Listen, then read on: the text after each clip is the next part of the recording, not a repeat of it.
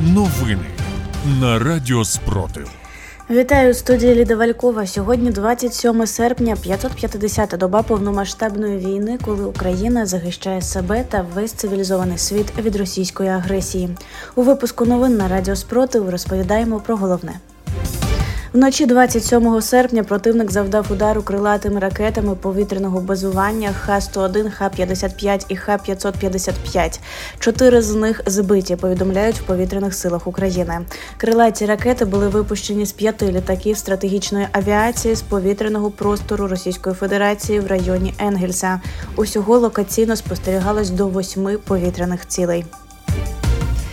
За даними голови Дніпропетровської ОВА Сергія Лисака, внаслідок нічної атаки ворога по Нікопольщині на одному з агропідприємств зайнялася пожежа. Цитую: ворог обстріляв Марганець з важкої артилерії, вгатив і по Синельниківському району, де сталося Славогородській громаді. На одному з агропідприємств зайнялася пожежа. Повідомив Лисак.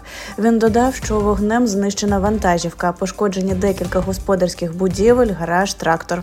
Понівечені два приватні будинки. На щастя минулося без жертв. Голова європейської дипломатії Жозеп Борель назвав неправдою те, що санкції Євросоюзу проти Росії не працюють. Високий представник Євросоюзу наголосив, що за рік санкції значно обмежили можливості Москви, спричинивши фінансову скруту, відрізавши країну від ключових ринків та суттєво погіршивши її промисловий і технологічний потенціал. Далі цитую: щоб зупинити війну, ми повинні продовжувати цей курс. Наші обмежувальні заходи, якщо використовувати технічно правильний термін є безпрецедентними за своїм масштабом і зосереджені на ключових секторах російської економіки, які мають вирішальне значення для військових зусиль Москви. Вважає Борель. Центр національного спротиву попереджає, що на тимчасово окупованих територіях Луганської області росіяни активно шукають членів українського підпілля. В регіон прибули додаткові сили ФСБ, які шукають диверсантів. Відтак в області збільшилась кількість викрадень місцевих мешканців поліцаями, які вивезли до фільтраційних таборів.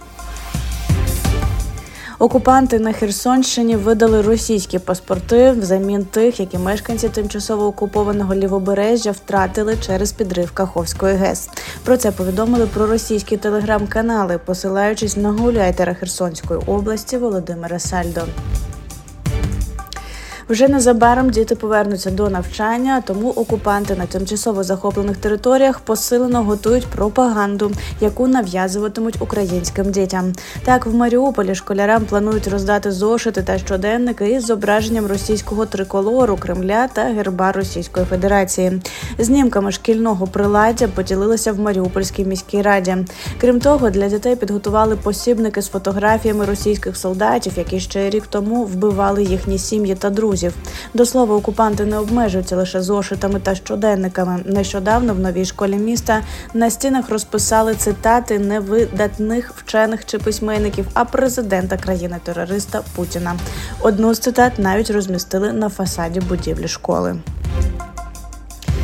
На тимчасово окупованих територіях Донецької області все більше загострюється соціально-економічна криза. У результаті падіння рівня життя росіяни роблять мешканців регіону ще більш залежними від окупантів, які видають 10 тисяч рублів виплат в обмін на паспорт.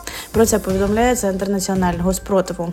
За інформацією підпілля на тимчасово окупованих територіях більшість промислових об'єктів або не працює, або переведено на чотириденний робочий тиждень. Сили оборони України ймовірно зараз просуваються через найскладнішу ділянку оборонних позицій російських окупантів і наближаються до удару по наступній лінії.